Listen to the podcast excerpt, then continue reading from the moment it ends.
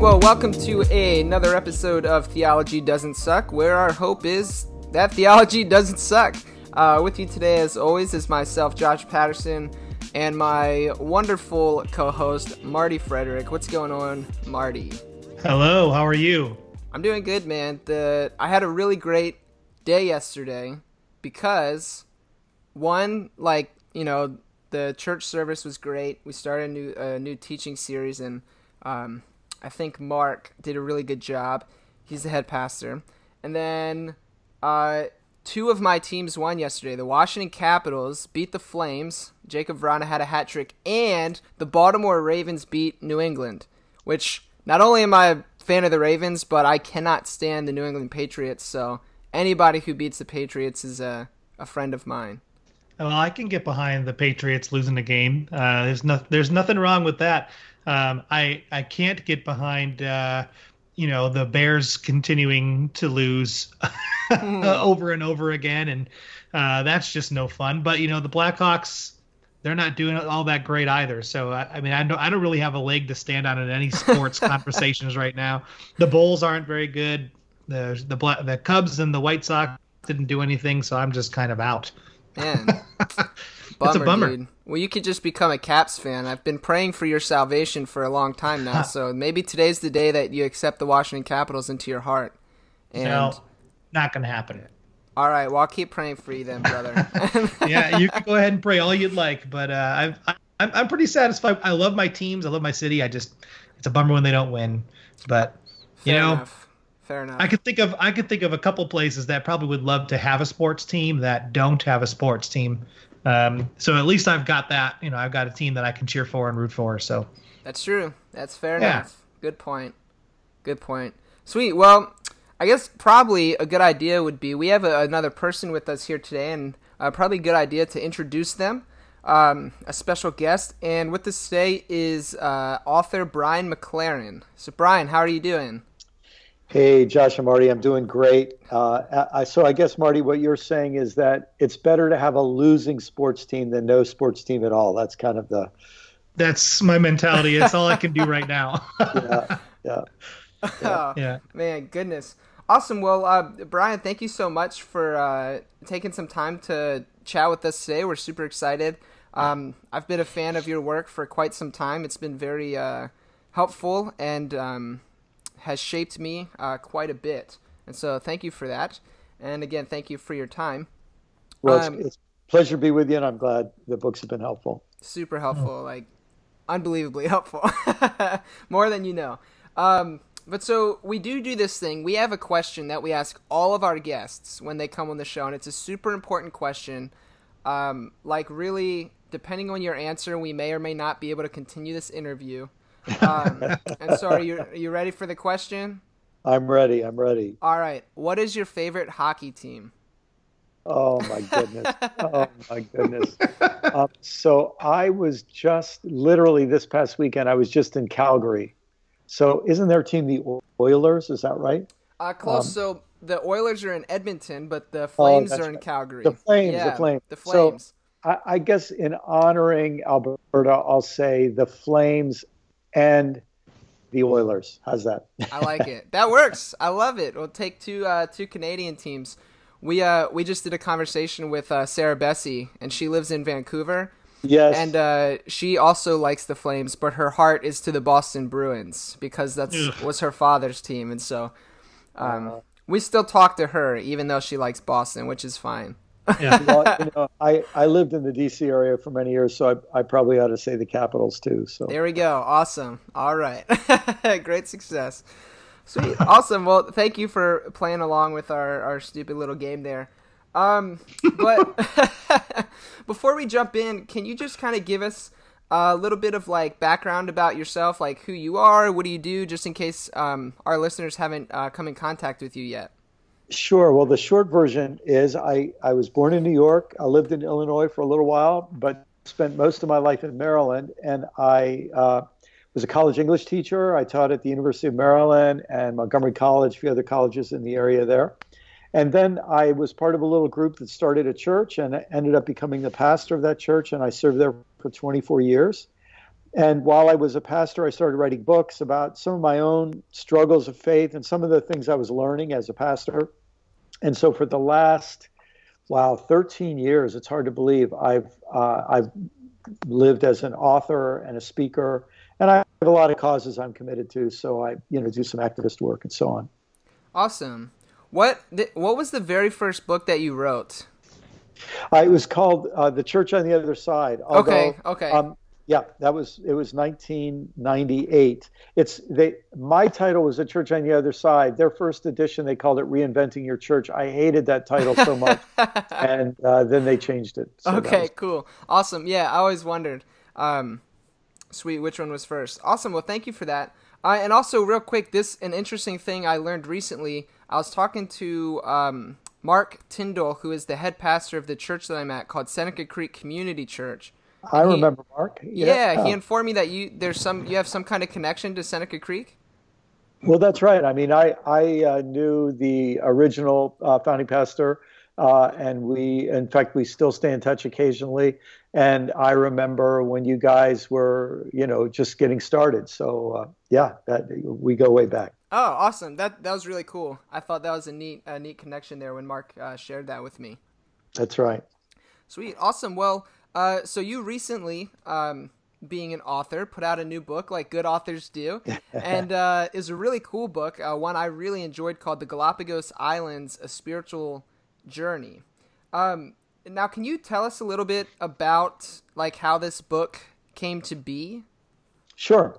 Well, um, I uh, had just written a, a, kind of a big book uh, called The Great Spiritual Migration, and I didn't, and I was taking a little break. Um, my brain was tired, and I didn't have any commitments.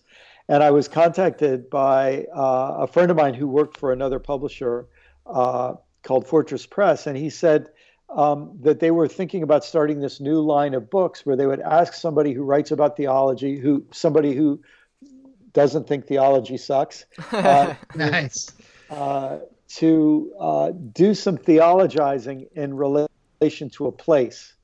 And so the idea is that all theology is contextual, it's, which is a pretty important idea we might want to talk about. Yeah. Um, but the, they but they said um, what we'd like to do is uh, have uh, invite some theologians to go to a place and then theologize and just write about that place from their spiritual uh, vantage point. So they said we were thinking about asking you to go to the Galapagos Islands if you'd be open to it. And I said, uh, let me think about it for one second. and, uh, so, it, it, you know, it was a, a, an amazing experience. Yeah. And uh, for people who don't know, the Galapagos Islands are a collection of islands uh, just uh, 600 miles west of, uh, of the coast of Ecuador. So the islands are right on the equator.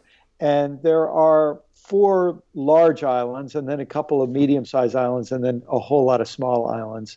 And they're kind of they're, they're significant because they were so remote. You know people never arrived there until a few hundred years ago. And as soon as people arrived they started destroying them uh, and making species go extinct and so on. And and uh, so just really over the in, in my lifetime really um, the the whole world came together. They called the Galapagos Islands a World Heritage Site, and they've worked really hard to study and understand and help restore them. The other reason they're kind of famous is because Charles Darwin visited the Galapagos Islands uh, for uh, a couple of months, and uh, they played a part in him uh, and his reflections on uh, that became the theory of evolution. Mm-mm. Awesome, very cool. Well, I guess uh, what Marty and I want to know is how we can contact Fortress Press so they can send us somewhere cool. We yeah. we've uh, right. we've never written books before, but we will happily make you know a, a, promise and a commitment to Fortress Press that if they send us somewhere cool, we'll write a good book just for them. Mm-hmm. I, listen, I think you ought to. I think you ought to approach them about a theology of hockey. That could ah. really someplace. There and your job, your job would be to go to a hundred hockey games and theologize about hockey. Now we're talking. Okay. Now we're talking. That's a brilliant idea. that'll that'll sell. Awesome, man. Awesome. Well, uh, thank you so much uh, for that rundown about the the Galapagos Islands. I know it's a place that um, originally I didn't really know what it was, and then my wife had said like, "Hey, it'd be really cool to go to the Galapagos Islands," and so I looked into it, and I was like, "You're right, it would be really cool." And then you came out this awesome book about it, so I think I'm supposed to go to the Galapagos Islands. well, it really is. It's it's an amazing experience. It's not cheap, and you know, travel like that is a big deal. But oh, sure, uh, it, it's amazing. You know, uh, probably no other single place has been covered on so many nature shows just because it's so unique. Mm. Um, there are species there that you know are found nowhere else in the world, and uh, it, it's like this little laboratory, um, or, uh, and it's just amazing in so many different ways. Yeah, that's so cool. Can you just like share with us maybe like two or three just like highlights from your trip or sure. things that were just so cool to you? Sure. Well, um, so one of the things about the Galapagos Islands that's so interesting because people were never there.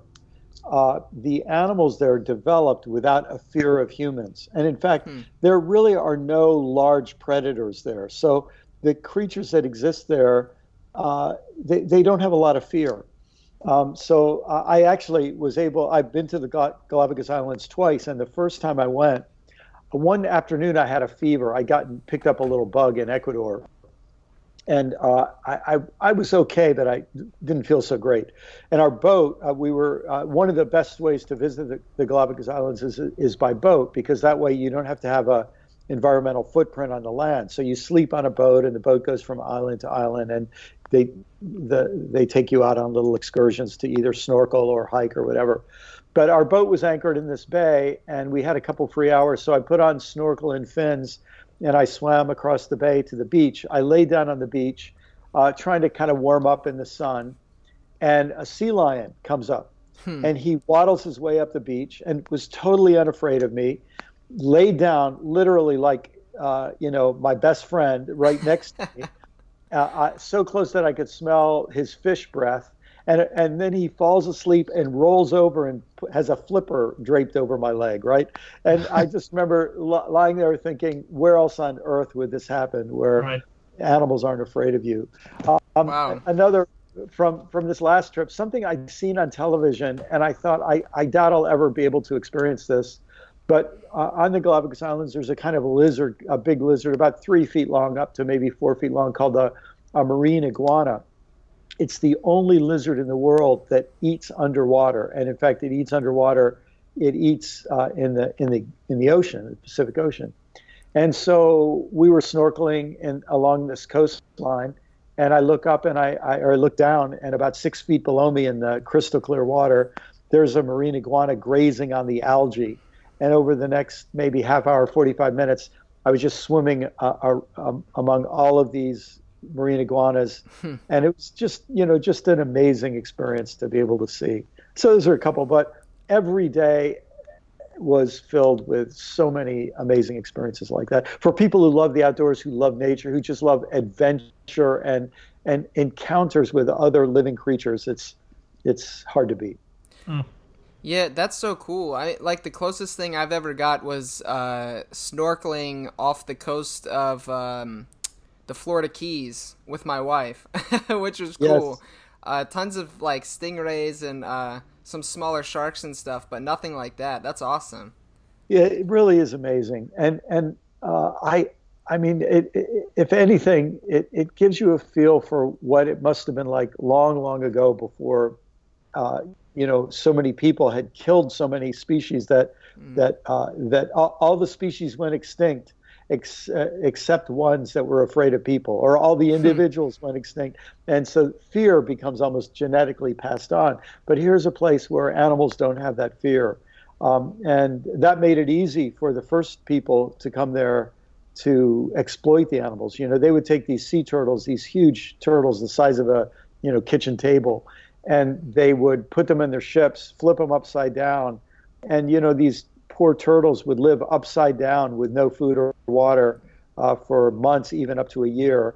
And then, of course, then they'd flip them over, chop them open, and they'd have meat that they didn't have refrigeration. So this way, they kept the meat fresh until they wanted to eat it.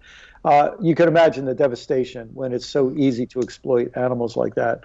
But mm-hmm. now, because of their protection, get to go and interact with them and it's just magic it's really magic yeah that's so great and like I don't know what you think about this, but when I when I think about uh, the idea of the the kingdom of God coming here on earth as in heaven, um, and I think about the earth being fully restored, wrongs being put back right, to use like yes. some NT Wright kind of language.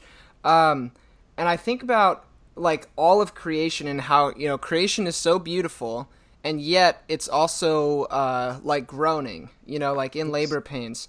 And so yes. I wonder if going to somewhere like the Galapagos Islands, where those creatures don't have to be afraid, and where the turtles aren't being you know exploited if that is like in my mind that's almost like a sign of of new creation like yes. in new creation uh, we'll be able to interact with animals that way in such a you know beautiful and uh, peaceful way like the lion laying down with the lamb kind of idea um, that's just that what that's what comes to mind for me when you yes. uh, throughout reading your book well can i say something about that absolutely um, absolutely um, first of all I, I think you're right i think I think a lot of us were given a version of the gospel that was, I often call it an evacuation plan. Yeah. It was basically saying, the world is hopeless, there's no hope, we're going to go to heaven. And, and you know, that gives people almost a license to kill. It's mm-hmm. like, it's like the earth is going out of business. You might as well plunder it. You know, it's going to be thrown away anyway. I, I, the way I say it sometimes, it's it's as if we say to God, "We're going to return the earth empty.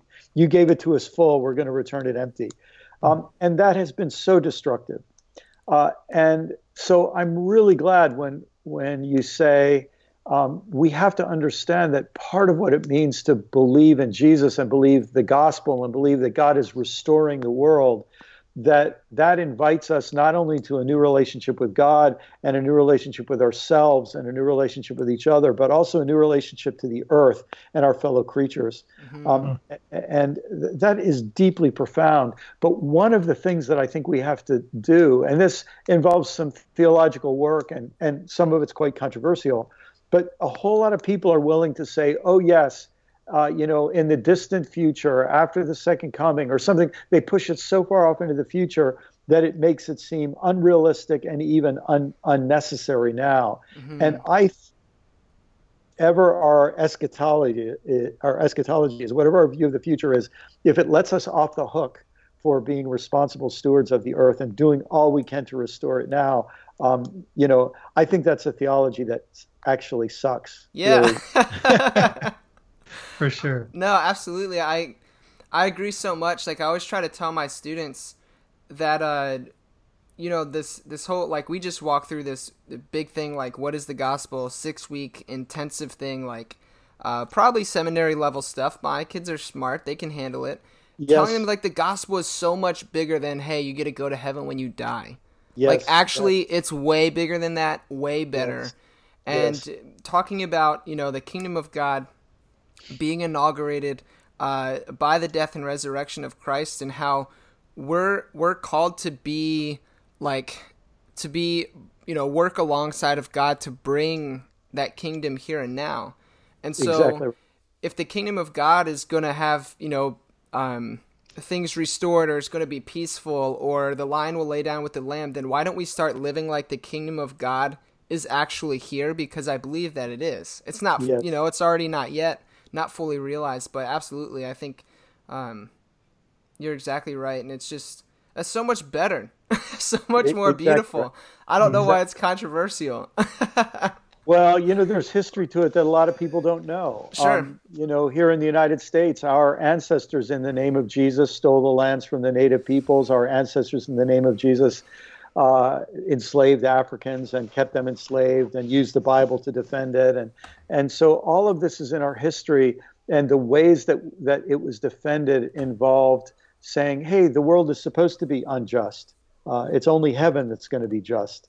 Uh, as if, you know, we, we had to do some kind of rewrites of the Lord's Prayer uh, to make that work because the Lord's Prayer actually says, May your will be done on earth as it is in heaven. We Absolutely. made it say, uh, forget about the earth, take us to heaven, you know. But yeah, and that's why the kind of work you guys are doing on this podcast and you're doing with your students so important because we got to help people see there really has been sucky theology in the past, and and and we need theology now that that brings justice, especially in a time like we are in of of environmental catastrophe. Like I think it's even beyond environmental crisis when you take climate change, global warming, and combine it with what we're doing to soil and what we're doing to freshwater reserves and what we're doing to forests and what we're doing to the our oceans.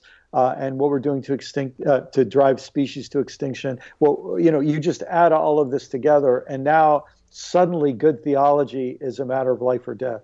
Mm. Yeah. Yeah, you that ties in so nicely with this this idea that I really liked you brought up in your book, uh, where Marilynne Robinson, I believe that's how you said her name, was asked uh, what single thing would make the world in general a better place, and she replied, "Loving it more."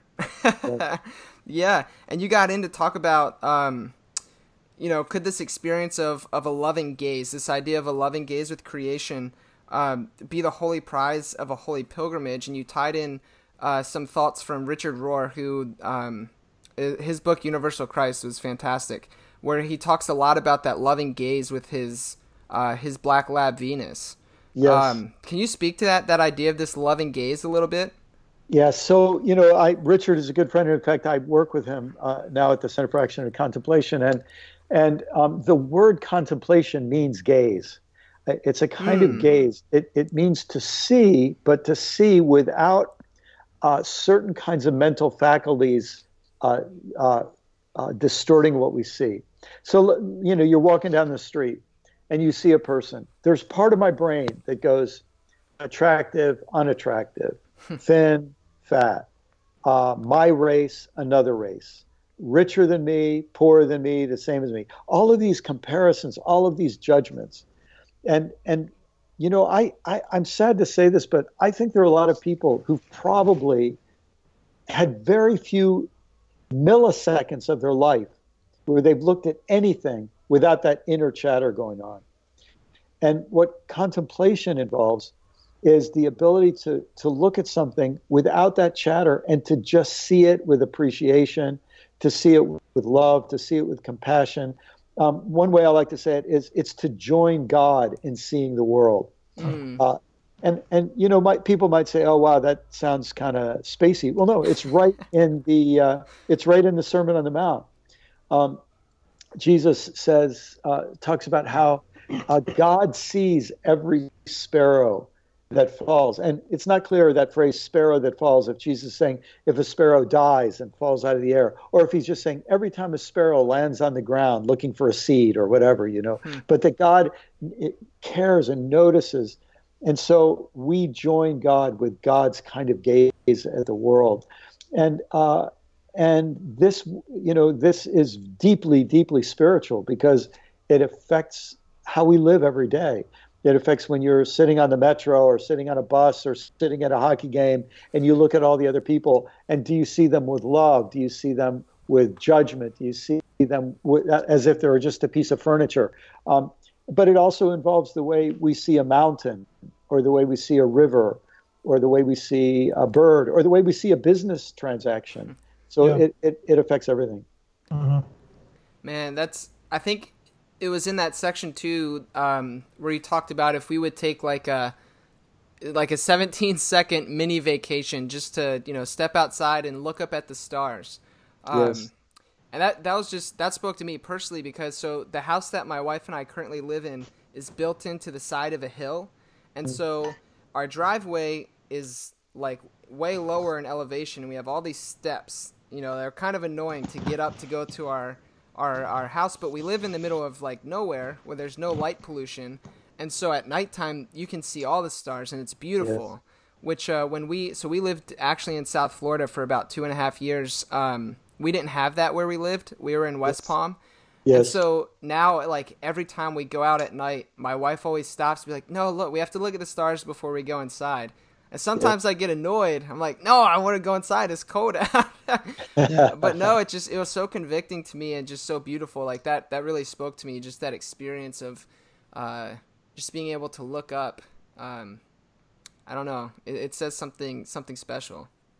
You know, uh, uh, something that uh, Richard Rohr says a lot. I say a lot, and, and it actually several you know major theologians, including Augustine and Aquinas, um, said this uh, that the first book that God has given us is not the Bible. The first book is creation. Mm. And and what's so sad to me is a lot of Christians become experts in every verse and chapter of the Bible, but they don't know the name of a single bird in their neighborhood. they don't know the name of a single tree. And and I think there's a real sense if we if this earth, if all of creation is God's artwork and God is the artist, um, and God is also, let's say, a, a, an author that inspires, or, or he's really like a co-author because God always works with um, with human beings as fellow authors in this. But um, that you know, we pay a lot of attention to God's books, but don't pay attention to God's artwork, and uh, but they both are windows for us into the heart uh, of the Creator. And in fact, the written book that we have uh, constantly tells us uh, of the power of creation to speak to us. Yeah. Yeah, that's that's so good. That I remember uh, when I first read or, or came across that idea that you know creation is like God's first uh, book or first Bible to us. Um, I thought it was so cool, and I shot a text real quick to a good friend of mine who's like super conservative, um, like confessionally reformed kind of dude, and he was Yeah. like, "You can't say that," and I was like, "No, you're missing it, dude. It's so beautiful."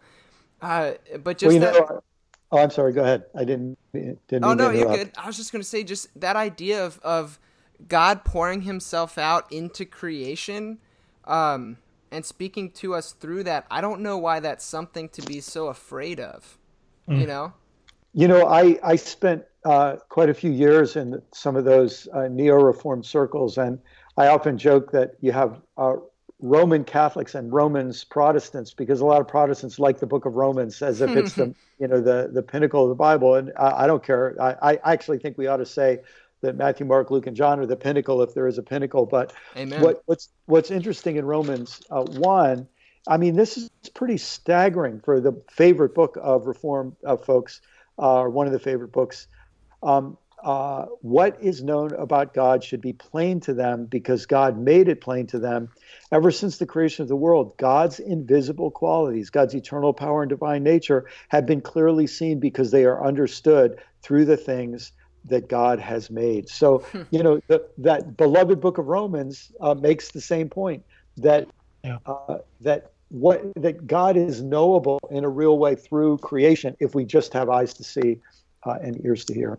And, and I think one of the things that I like to tell my kids, like my actual children, not my students. um, uh, I don't. I don't have students. I just have kids. Um, I try to tell them a lot that you know you can see God in everything that you do around you and everything that is happening around you. And um, you know, oftentimes when we go on a road trip somewhere, or we're driving somewhere, or you know, or we're just on, we're out doing something. You know, they have the mentality. They're starting to get the mentality of, well, you know, I, I just I want to go home and watch TV, or I want to go home and play this game or that game. And I think oftentimes they miss that that where they are is so much more interesting than, Yes. than that game could ever be. That game will come and go, and so I I often try to, you know, drive my kids towards, hey, just stop for a couple of minutes and enjoy life, uh, you know, and but but enjoy the things that God has created around you. And if you ever need a reminder and evidence that He created the universe and that He is alive and that He is real, all you need to do is go outside and take a breath and look around, and there's your evidence and your proof. Um, I think my oldest one uh, is starting to get it, but the others are still still learning. That's what I think.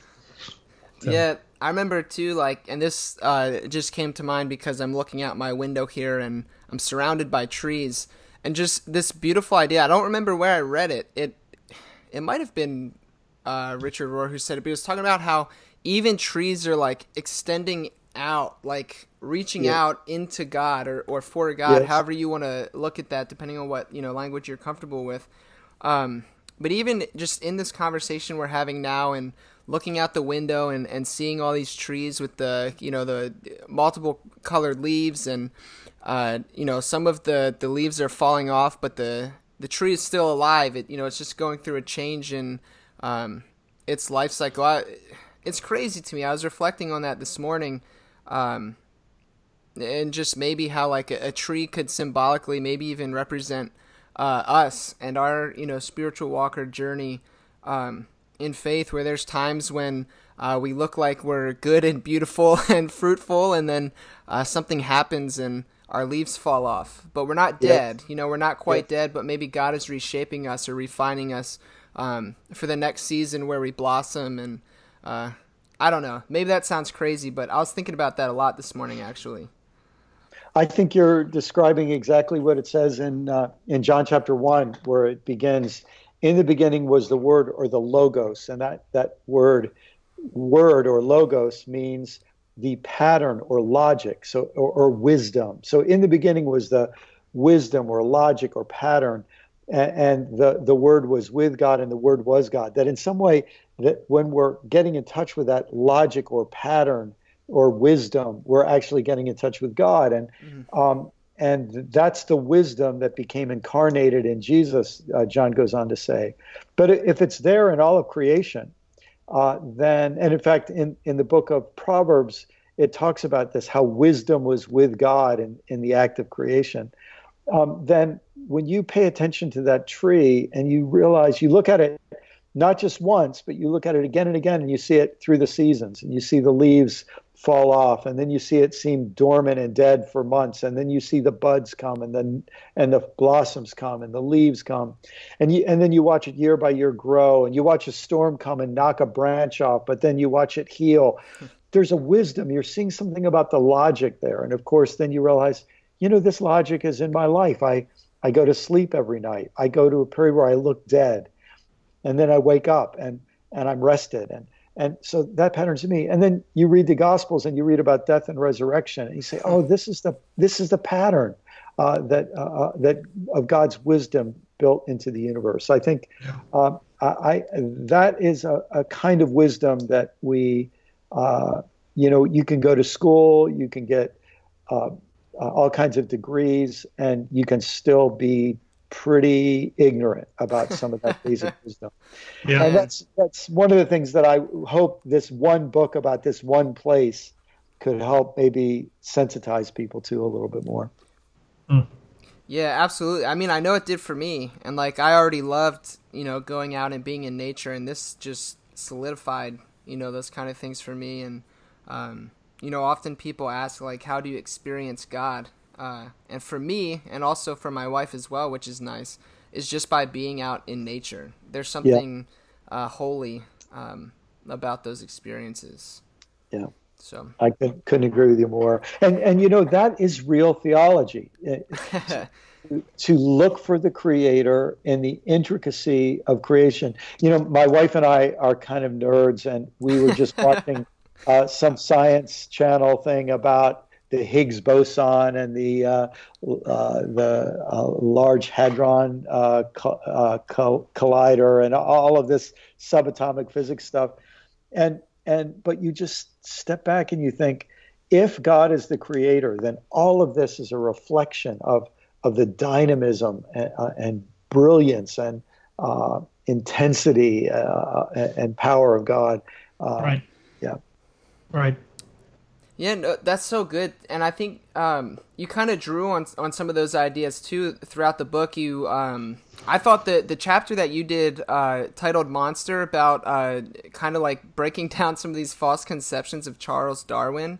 Yes. Um, I think spoke to that idea a lot uh, because I know he's been like he was demonized to me growing up, you know, as a yes. kid, and even though um, man, I don't know how to say this in a non like arrogant way. Even though I quote unquote know better now, um, I still have those uh, like knee jerk reactions sometimes uh, when we talk about those kind of things. But I thought you did such a nice job, like um, speaking to those intricacies and um, in a way that was super helpful um, and, like you said, theological, but also uh, kind of cut Charles Darwin some slack. It was like, wait a minute, guys, like this dude was he was pretty cool and he loved nature and he loved creation and um, so yeah, I thought that was super helpful. Well, thanks. Yeah, you know that was one of my favorite chapters to write in this book. I I, uh, I did a lot of research on Charles Darwin. I read Origin of the Species. I read some, part of his autobiography and some other biographies and. Um, and you know, it's very sad to me. It still happens today. Um, in fact, you know, I've been I've been able to experience sort of the downside of this. I mean, I, I have people write books about me and write things about me, and I, I'm the devil and all this, and and then you realize, oh, they say that about Charles. They said that about Charles Darwin. They said it about Galileo. They said it about Copernicus. Um, a lot of people don't know John Calvin mocked Copernicus. Um, for saying what we all now uh, agree is true that the uh, that the Earth is not the center of the universe. So, um, all that's to say, uh, you know, just because people are religious doesn't make it more likely that they're correct when they mm. judge other people. Amen. fact, Straight up. It, it might right. make it. If you hear religious people making judgments, we we uh, those kind of you know simplistic, bitter uh, uh, judgments, you might want to be suspicious of it. Oh sure. No absolutely.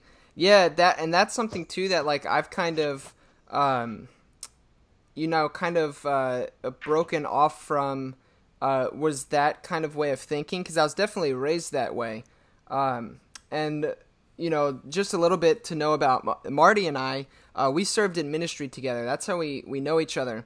Um, and even though he's in Chicago now and I'm back in Maryland, we served at a church in South Florida together and we had I mean, Marty, you can tell me if I'm wrong, but we had a pretty negative experience in this church. Yes.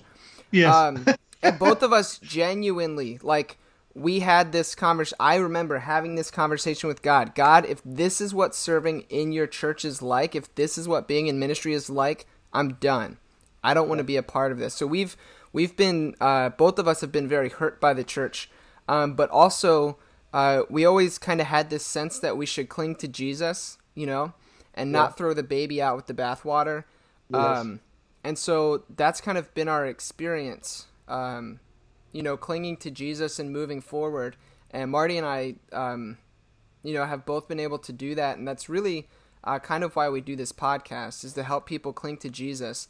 Um, and for me personally, uh, Brian, your work um, and why I was so excited to, to have this conversation with you is because your work was extremely helpful for me during those periods of time to be able to cling to Jesus and say, you know what, forget this stuff and be able to move forward um, and still continue to do uh, what I do today, which um, hopefully is bring hope to students uh, where they can know that, um, you know, Jesus loves them and that uh, the gospel is much bigger than you know, peace out. We get to dip out of this, you know, planet when we die someday. so that's thank right. you for that. Yeah. Well, that's that's encouraging to hear. You know, the, you probably were saying that the the best antidote to bad theology is not no theology; it's good theology. And yeah. so this is this is the struggle that we have, and and we're I, I I'm going to say this in a kind of a funny way, but sure but we're really lucky that it turns out that Jesus really is great. Yeah. because and, and, and that Jesus is really greater than the theology that a lot of us were given about him. You know, when I, I think about when I think about the Jesus that I've actually encountered in Matthew, Mark, Luke, and John, and then the Jesus that's framed by all of the Old Testament and is explored by the New Testament, like I just think, even though I had a bad, I, I felt that some of the theology I'd I'd been brought up with was was unlivable. It hmm. turned out that Jesus was way bigger than that, and that Absolutely. and and this is part of the work of theology to try to stretch our thinking to be as good and as big as Jesus was, and to be as good and as big as the universe is, you know, and hmm. to to to uh, be honest to our experience and our questions and, and all the rest. And that's that's why I'm so thrilled that guy that you guys are doing uh, having these kinds of conversations. You know, I, I get to travel a lot, and I think what the 95 theses were on the you know to start the the Reformation 500 years ago. I think podcasts are now. awesome. because they're giving people a chance to really think and uh, yeah. in the privacy of their own cars, you know, to, to yeah. Yeah, can I? I, want to, I wanted to ask a question about um, this this chapter monster. I, I just want to. I, I, enjoyed reading that chapter as well. Uh, but something that really kind of stood out to me in the chapter is uh, it's on the last the last two pages. Uh, and it's the picture of the it's the two different pictures of the of the bird. Yes. Uh, and um and and you kind of there's the picture of the bird that's it's clear it's just a black silhouette Uh, but in the second picture, uh, as the bird is jumping off of the ledge down onto the step, he's blurred, and you and you say, "No, I can't help but see the blur is the point." Uh, and obviously, I'm not giving a lot of context on purpose because I don't necessarily want you to. I don't want to give away too much of what you would say or what you would want people to go buy your book and find out for themselves. uh, but just out of curiosity, would you would you care to talk a little bit about that and like just what that meant to you and how you came to that? You know, I didn't say this in that chapter, Marty, but there's a certain sense every photograph is a lie. Mm, interesting. Because it gives the impression that something is still. You know, it, it a photograph captures something, and that's and makes you have the opinion or the feeling that that is a lasting thing. But you know, even a mountain, you know, you take that a picture of a mountain today, it might look the same in 500 years, but in 5,000 years, it's going to be quite different because slow processes are always bringing about change. And so the the thing about that photograph, which I took completely by accident, yeah, but it captured this realization that everything is in motion, and um, and you might say, well, hold it, God's not in motion. Well, that's true in the sense that you know God is uh, God's character is God's never having a bad day, right? uh, right. But right. you know, I don't know if people have ever thought of it like this, but um, you know, Marty, before you were born, um, God had never had to be the God in the universe with a guy named Marty like you living in it, and, and in a yeah. sense, each of us bring a new experience uh, to a relational God, a God who's in relationship with creation, is enter. You know, in in that sense, God's experience of the universe is dynamic as the universe unfolds and develops. Now, certain people might want to explain that away and so on. Um, but I think this is one of the most powerful meanings of the cross that, in some sense, we look at the cross and we see God bringing human suffering into God's own heart. And, yeah. and we see and we see God entering into um, into human pain and human suffering. The way God created the universe was dynamic. Water mm. flows, light flows, wind blows, gravity pulls. It's all dynamic. Um, well, that tells me Christianity is evolving as well. Mm-hmm. And if anybody who knows anything about church history knows that too. And each of us is changing. And so, this sense that we're in constant change puts us in a different relationship with God. It, and it's why I think I re- resonate so deeply with Jesus' words, follow me. He yeah. doesn't just say, here's a line, come and stand on my side of the line. He's moving. So he says, keep yeah. moving. there's more to learn, there's more to grow. Keep moving with me. And that sense of movement is so important, I think, for what it means to be uh, in relationship with the living God, the dynamic God. No, absolutely. And I think it's really interesting to me that you use the language of like uh, Christianity is evolving or uh, whatever for two reasons. One, because the way that I um, read scripture or see scripture at least is I see this kind of um, progressive revelation, which I know can get you into trouble depending on what circles you're flying in. But uh, we see this idea of you know Jesus being fully uh, realized in the person of Christ, right? Like Jesus is the ultimate revelation. If you want to know what God is like, you know, I tell my students, if you want to know what the character of God is like, look at Jesus. That's the ultimate revelation of who God is. Um, and then in the Old Testament, there's some portraits that don't quite look like Jesus. Mm. Um, but I think that's because God was progressively revealing himself to us. It's not that God was changing, it's that our understanding and yes. our faith in that God was evolving, was changing, was progressing. Um, and yes. I don't see that as a bad thing. You know, I see that as a very good thing. Um, in fact, it's, when, the, it, it's, the, only way it could be when you think about it. Yeah. You know, um, when I was a little kid, all I thought of my mother was the source of you know milk and warmth and protection and change diapers. uh, my mom just died a couple months ago. She was 92 years old, and oh, and you know when uh, as I looked back on her life with her in her last couple of years, in fact, it was very touching because she had dementia, so she was forgetting a lot of her own life, and there, there was a point where I realized I remember more of my mother's life than she does at this point. But you know, as a 92 year old woman, I and as a as a, an adult myself, I understood her in such a deeper way. I, I wasn't capable. Now, it doesn't mean that when I was a little baby, my understanding was meaningless. It was mm. just limited to my, my capacities. And, and uh, I think that's how it is with God. Um, someone has said, We don't see God as God is, we see God as we are, meaning mm. we never see God in God's fullness, but we see what can be seen of God from where we are uh, at this point in our journey. Yeah, absolutely. Yeah. And you like touched on that um, in your book. This idea of like uh, projection, I guess, like we almost project ourselves, um, which oftentimes is like you know we step back from, and that's a scary thing.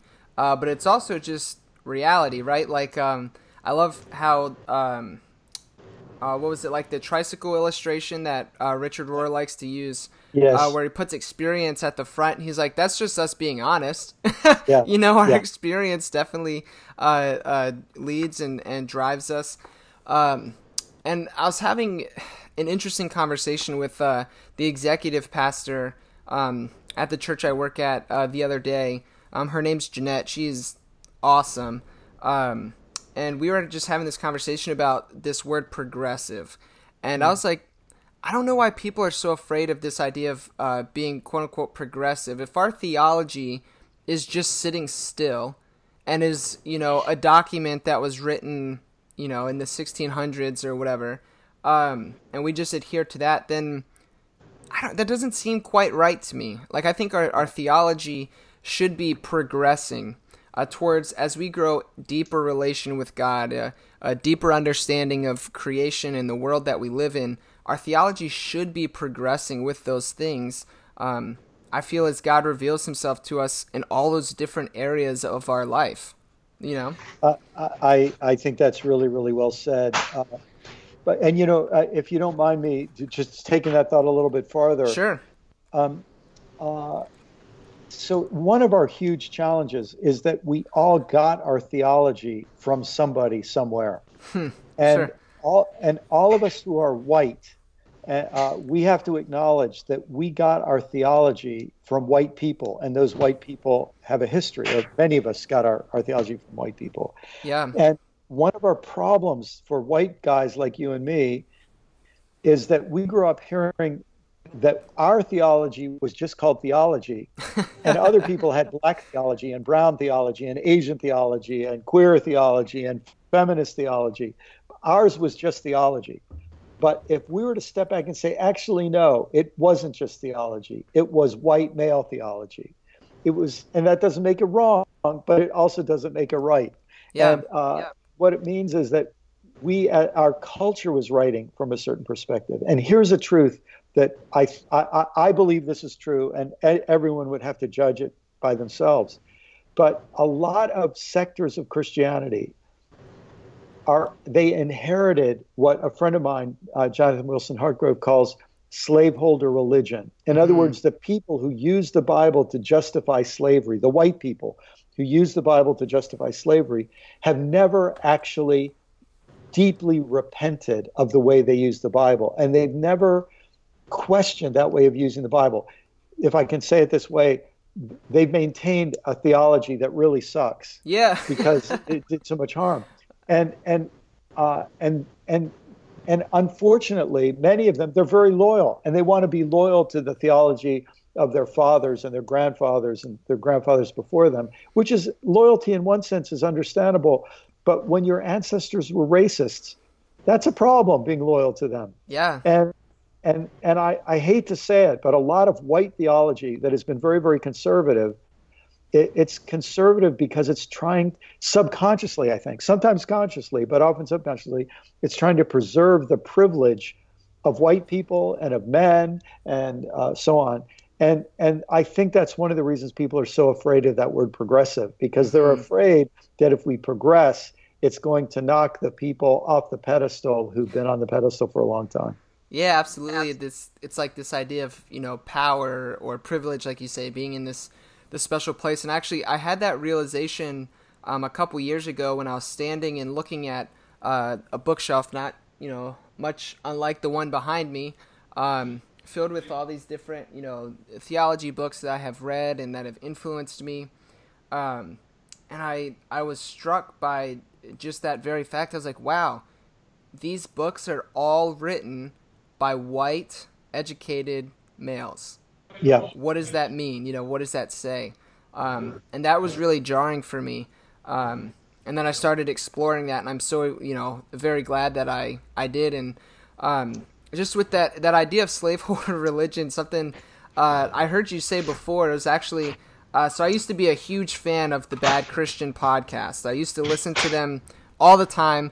Uh, and they were very helpful for me in a time of you know deep hurt and pain that I expressed uh, earlier. And I've since kind of uh, moved on uh, from listening to them. But you had a conversation with uh, Pastor Joey Svendsen on there where you were saying that like people used their theology to justify like beating and raping their slaves because they were more concerned about the doctrine of hell.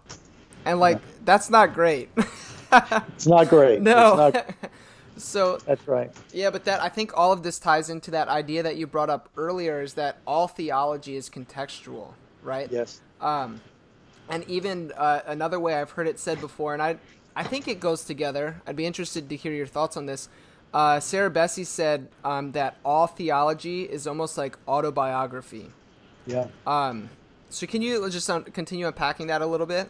That sure, idea? Sure. Well, in fact, uh, there's a, a, really important movement in 20th century uh, Protestant theology that, that called narrative theology. Okay. And the idea that if we aren't being, if we aren't telling the stories of how our theology is affecting our lives, and and how our theology is messing up our lives, that we're we're not doing honest theology because theology is always uh, it's it's relational because God is relational. So the theology isn't just a subject that we be, that we study. God's not like a frog that we put on a dissection table and cut open and say, you know, here's, you know, it, it, no. If we believe the living God is real, then theology is always relational and it's always experiential. And so we have to talk about what effect this is having uh, in our lives, and we have to talk about because uh, our experiences of God are always from a certain vantage point.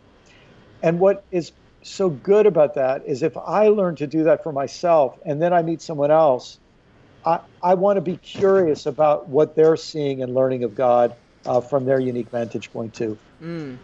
Yeah, it's um, it's almost like this idea. You know, I think of uh, how the kingdom of God is made up of all people, all tribes, all nations, all language um, and when we just get our theology from one specific context, you know, say for us being white males, um, then we're missing a huge part of the kingdom of God. And like yes. I like to try to think of it as like the kingdom of God is a mosaic where we we're missing also part of the image of God because it's yes. not just white dudes that were created, you know, in the image of God, uh, but all people. And so when we're leaving people out of the conversation, whether they're uh, female or Hispanic or, or African American or whatever that might be, uh, gay, straight, whatever, then we're missing a part of the image of God in the conversation, and our theology isn't complete. Um, and so I think that's, I mean, I, I think you're just so right. It's almost like like so self evident that like yeah, we need to hear these other voices because this this matters. Um, yeah. But people are so afraid of it, you know. Um, yes. For and, and, and this goes back to even the idea of creation. To be a creature is to be limited, which might sound like a bad thing, but it also means that nobody in history has ever had exactly the vantage point on God that I have, and and nobody ever will, right? Um, and and but that's not just true of me. That's true of every single person, and and that's true of me at every different moment in my life uh, because God is that big and that wonderful and that amazing. And that to me is part of this the, the great opportunity for us to be humble enough to look for and listen for the glimpses of God that we get from many different people. And what's so beautiful when you think about it is that is actually what we have in the Bible. Mm-hmm. So, you know, the, the book of Ruth, to me, one of the most interesting, fascinating books in the whole Bible. The book of Ruth gives a, a story about a woman's experience of God who wasn't a Jew. Um, and she was, and in fact, she was. We might call her an undocumented alien. She was a, a immigrant, and and she has an experience of God, um, and her story counts. It deserves to be told, and uh, it's not just the kings and the important, powerful people. It's the common people, and and hmm. uh, hmm. and everybody's story. Uh, there's a place for all different kinds of stories, and you know, uh, I don't know uh, when this podcast will play, but we're coming up on the Christmas season, mm-hmm, and very mm-hmm. often in in the weeks leading up to Christmas and the Advent season, we we have uh, we read the genealogies, which a lot of times we think are very boring, but you think each of those names, and those names include uh, Rahab, uh, who was uh, uh, not a Jew and in fact was a sex worker, and they include they include Ruth, um, and uh, so these all of these names are included in the genealogy. Every name is important. Everybody's experience matters, and everybody matters. You know, God, God is in relationship to every single one. Mm, yeah. Mm. Yeah, that absolutely. That's so good, and I think too, just um, like I think about then, like that, just that idea, then how our our experience then truly does matter and I know how experience becomes also a, a bad word within certain theological circles. Like, oh no, we can't trust our experience. Like, our experience is bad, it's evil, it's wicked. Um, but like God being a relational God who created us to experience Him, right? Yes. Even even people who say, "What's what's the chief end of man?" Right? To to experience God or and glorify him forever, right? Yes. Our experience matters. Yes, exactly. Right. Our relationships matter and I don't mean to sound too cynical, but that person who says, don't trust your experience, you say, well, whose experience should I trust? Um, and then what you realize is he's really telling you either trust my experience or trust my interpretation of Calvin's experience or whatever else. Yeah. In other words, trust the vantage point of somebody else. Okay, maybe so. But boy, we've got an awful lot of Bible verses where, for example, Moses who's granted, you know, who's seen as a prophet, he doesn't hoard being a prophet to himself. He says, I wish that all of God's people were prophets. Or mm-hmm. Jesus, I mean, one of the most amazing uh, passages in the gospel is in the Gospel of John, where Jesus says to his disciples, uh, Greater things will you do because I go to the Father. In other words, Jesus is saying, I don't want to be the only great person around here. I want you guys to do greater things than me. So, it, you know, there's this sense of generosity rather than hoarding. Uh, and uh, now, look, uh, the people who are worried about experience, you know, they've got reasons to be worried. Um, sure. Uh, somebody comes along and says, "God told me that you should give me all your money." Uh, you know, I had this experience. Uh, I have no obligation to let somebody else's experience tell me what to do. Um, but uh, but when we're in a spirit of, of humility, where we're trying to be honest to what we're coming to know of God, and and and we're and and this is why your image of the tricycle earlier is so important. It's not a unicycle. It, it's it's the, the the story of our experiences integrated with our engagement with Scripture and our engagement uh, with tradition. And uh, as you probably know, the Methodists actually have a fourth uh, wheel, and theirs is uh, is reason. Uh, and uh, so all of this put together tells us that to be a human being um, uh, means that we, we have to take every avenue that God can speak to us, and, and we don't want to cut out any of them. Yeah. No, absolutely. And I love, too, like you said, um, with that idea of, of being a human, uh, you said towards the, I mean, the very uh, end of your book in the afterword, um, that you called play, you said it's odd. I always thought that one was a human first and then added Christian identity on top of it. Now the order flips, and I see the purpose of Christian faith and other faiths as well as helping people to become more fully human, fully alive, fully members of the planetary neighborhood we share with all other creatures, all our relations. That's just like so beautiful. Thanks. So great. And that's and I think that's what Jesus meant by the kingdom of God. And I yes. think when Jesus called God Father, uh, Jesus was saying, just start seeing the whole world as a family, start seeing the whole universe as a family. This is where St. Francis really had it right when he talked about brother, sun, and sister, Moon and Brother Fox and and Sister Forest. You know that we're that it's all a family. It's all loved. That the entire universe is held in the love of the Creator. Man, it's so good. That's dang. I mean, I like I, seriously, time and time again. I just when I was reading this book, there were so many times when I just had to like put it down and step outside. Like I remember, like I can't put words to it, but the the things that are captured uh, here in in your travels to the Galapagos Islands, and then the ideas that you present, um, were just so uh, beautiful and moving to me. Um, that there seriously there were multiple times when I put this book down and I just walked outside into my backyard um, and was just like in awe and found it to be some of the most holy experiences in my life. Mm. So like there you're definitely you're hitting I don't know how to explain it. I can't put words to it. There's there's truth contained here and I think when when we as humans bump into uh, genuine truth um, or reality or, or God, whatever you want to um, say this is, is that, uh, and perhaps in my understanding, it would be because of the image in God, the image of God inside of us, we can recognize these things um, and know when something is true and right and holy. Uh, and just the ideas presented here in your book and the experience that you shared uh, really just brings that about.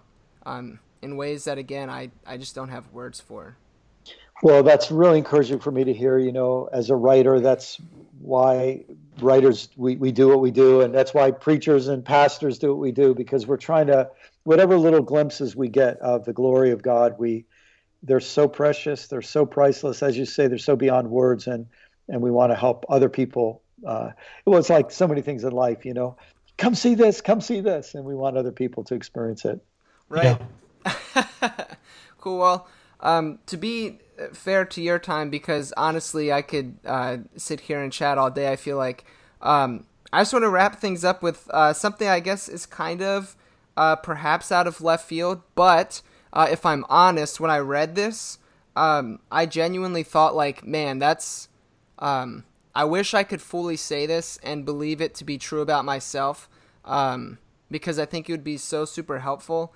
Uh, but you have this quote on page 269 where you said, um, I don't care what you call me, a liberal heretic or apostate. If it makes you feel better, label away. A Christian, that's fine, but only if you see solid evidence in my life. A human being, even better. Um, man, that, like, that's just so beautiful to me, and just because of my experience, uh, because of, um, man, I can't even put words to it, but I guess like the understanding that from so like back to Richard Rohr where he talks about the two halves of life. Mm. Um, I feel like because of my experiences, I'm in that second half of life, but almost in a way that's premature, right? Where sometimes I wish that I could just be, and this is going to sound super arrogant, but I wish I could just be uh, naive and have the faith that I used to because it was mm-hmm. so much easier. It was so much um, happier, so much, you know, so much more to just being black and white and this is what it is and going about. But what you expressed speaks to me on a personal level because I want to be. I say these things, but I want to be able to fully believe it. Um, and when I ask myself, do I want to go back to Egypt? The answer is always no. Yeah. Um, but it's it gets exhausting. It's tiring, um, and yeah. somehow I sometimes I feel cheated because I'm so young.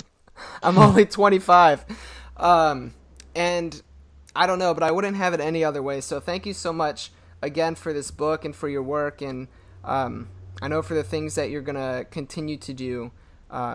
I know it has helped so many people, and I'm one of them. So thank you.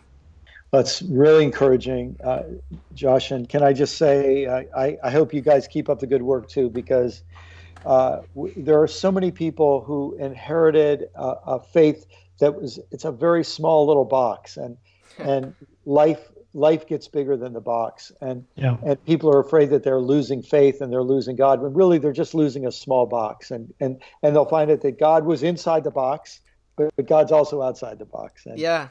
and that's what we need to discover. Yeah, that's so great. Just this idea that, um, you know, we have this box, but then not only, sure, we can find God in it, but then also God transcends it. It's so, man, it's awesome. And that's really, that's, and I tell my students this openly, and like Mark and Jeanette are both cool with it. Like, this, my students know my story and they know my struggles. I'm very honest, I'm very transparent with them. Um, Yes. But I always, you know, tell them to, to cling to Jesus and, um, there's a song that came out recently uh, called "Bigger Than I Thought," and it's this idea that God is bigger. You know, it's the chorus is just "You're bigger than I thought you were. You're bigger than I thought you were," um, I love it. And that keeps being true in my life every day. So That's Yeah. good. That's good theology that does not suck. absolutely, absolutely. Great. Well, uh, Brian, again, thank you so much for your time. Um, before we go though, where can uh, where can people find you? Like, we're gonna be sure to link uh, Galapagos Islands: A Spiritual Journey in our show notes, so people can pick up a copy on Amazon. Um, but where else where else can people go to to find Brian McLaren? So my website's brianmclaren.net, and then there are links there to Facebook and Twitter and Instagram. Uh, and uh, people might be interested. The photographs from the uh, the trip are also available on my blog, and Awesome. uh, so people find all kinds of resources. And there's I have some ebooks that uh, people might be interested in, lots of different resources. A children's book that parents might be interested in. So a lot of good good resources there. Great. Well, again, Brian, thank you so much um, for this interview and, and again you. for your work. Uh, and hopefully we can reconnect sometime uh, in the future, do another episode with you. I love Yeah. it. We'll do it then. Thanks. Awesome. Thanks, Brian. And Thank uh, for our listeners, be sure to uh, follow us on Instagram if you don't already. You can join our Facebook discussion group, uh, which, if I'm honest, we've been very bad at managing recently uh, because we've been busy. But um, you know, come join the conversation, be a part of that, uh, be a part of that community. Um, and also, as always, to sign off, Brian, this is the, the thing I always do is I make sure I say go Caps.